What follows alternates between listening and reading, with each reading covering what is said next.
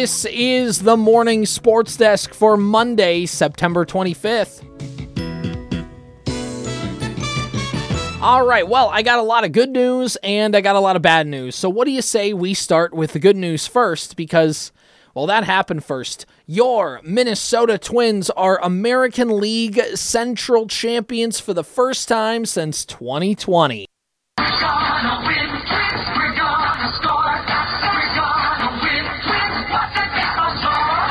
Yeah, oh man, that feels good. It's something that they should have got last year, but didn't because of the complete meltdown that they had this year. They doubled down on that depth. They tried to make sure that what happened at the end of last year, where everybody got hurt and the Twins had nobody to replace them, uh, they made sure that that didn't happen again.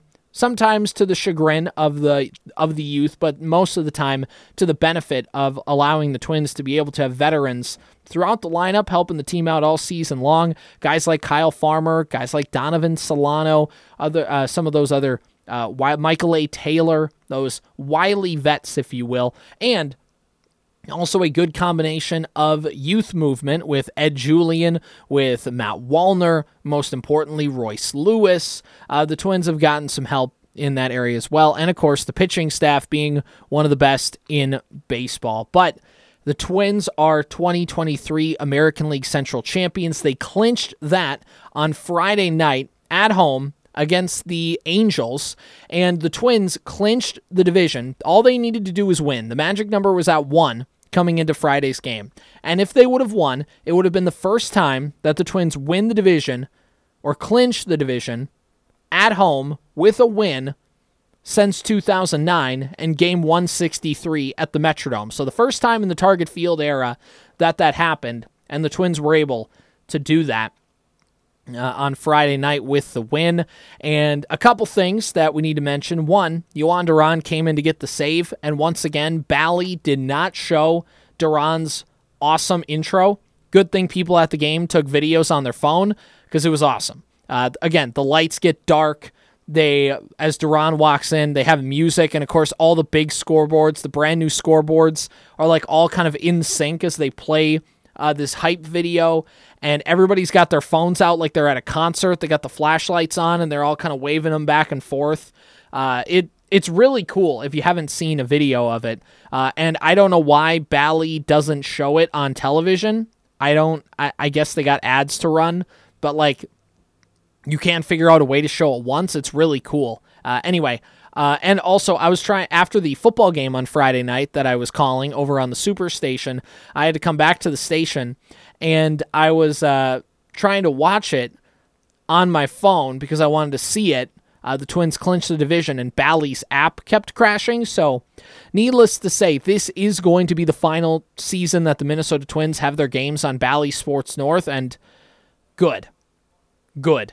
I'm ready for that. Ready for them to move on and find some other way to put their games on the air because the way that they've been doing it uh, has not been good. Uh, not been good for the last few years now.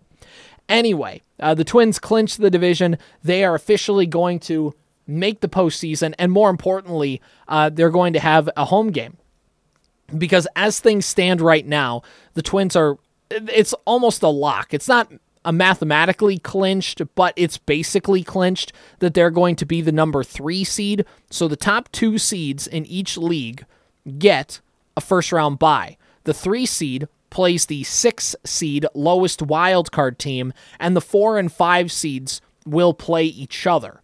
Uh, that is how that's how the playoffs are going to shake out here. Uh, since last year is when they when they reorganized the playoff format. So the Twins are going to host the worst wild card team. If the season ended today, the Twins would have a three game series, all three games at home, best two out of three, against the Houston Astros. A rematch of 2020, uh, but you know, not necessarily maybe the team I would want to play in terms of just past experience because of the team wanting to, uh, the team being really good at winning in the postseason, but also uh, in terms of the team, other teams they could play like the Texas Rangers, the Seattle Mariners, or the Toronto Blue Jays. Uh, I think that actually might be the most advantageous when you consider the pitching staffs of all those teams. I think Houston has the weaker one of the of the of the unit. But either way, we'll have a bunch of time to talk about that, and maybe when Corey comes in tomorrow, we can uh, really dive deep into the Minnesota Twins. But one last thing I will say is that the Homer Hankies are back. 2023 Homer Hanky has been revealed over the weekend. The hanky features the words We Believe and will be given to each fan that enters Target Field for every Twins home game in the postseason, or you can buy them for $4 at the team store at Target Field, or you can go to the Star Tribune's website and buy your Homer hanky there. A portion of the proceeds from each sale will go to the Twins Community Fund. And one interesting note is that the Homer hankies are red just like they were in 2019. Now, in 2019, they were more of a towel than like a hanky. It was the thicker material, but now it's looking like a hanky again, but they're red. And if you remember, if you had a Homer hanky from earlier Twins playoff runs, they were white. Now, the reason is Major League Baseball banned white, uh, they banned white Homer hankies uh, because I guess they say it's distracting when the white ball goes through the sea of white towels and whatever. I digress. Can you tell I want to talk more about the Twins than talk about the the Gophers right now because yeesh. Yuck. Yuck. The worst loss of the PJ Fleck era. The worst loss. I know Bowling Green a couple years ago was pretty bad. I know Purdue last year was also bad on homecoming, but man, Northwestern is at the lowest point in their program's history, or one of the lowest points. Northwestern has been a continuously bad football program. Their coach got fired a week before training camp for a hazing incident. Their locker room is in shambles. They were 0 2, and you lost to them after you were up 21 points? PJ, what are you doing? Why? PJ Fleck is basically just skinny Jerry Kill that talks faster. That's basically what I've gotten to at this point. The way he in game coaches is ridiculous with some of these. He's too cautious. He, I mean, I get the whole we're Minnesota, pair and a spare. You got to run the football. That's fine. But also, when you get to the second half, you can't run the ball literally every play.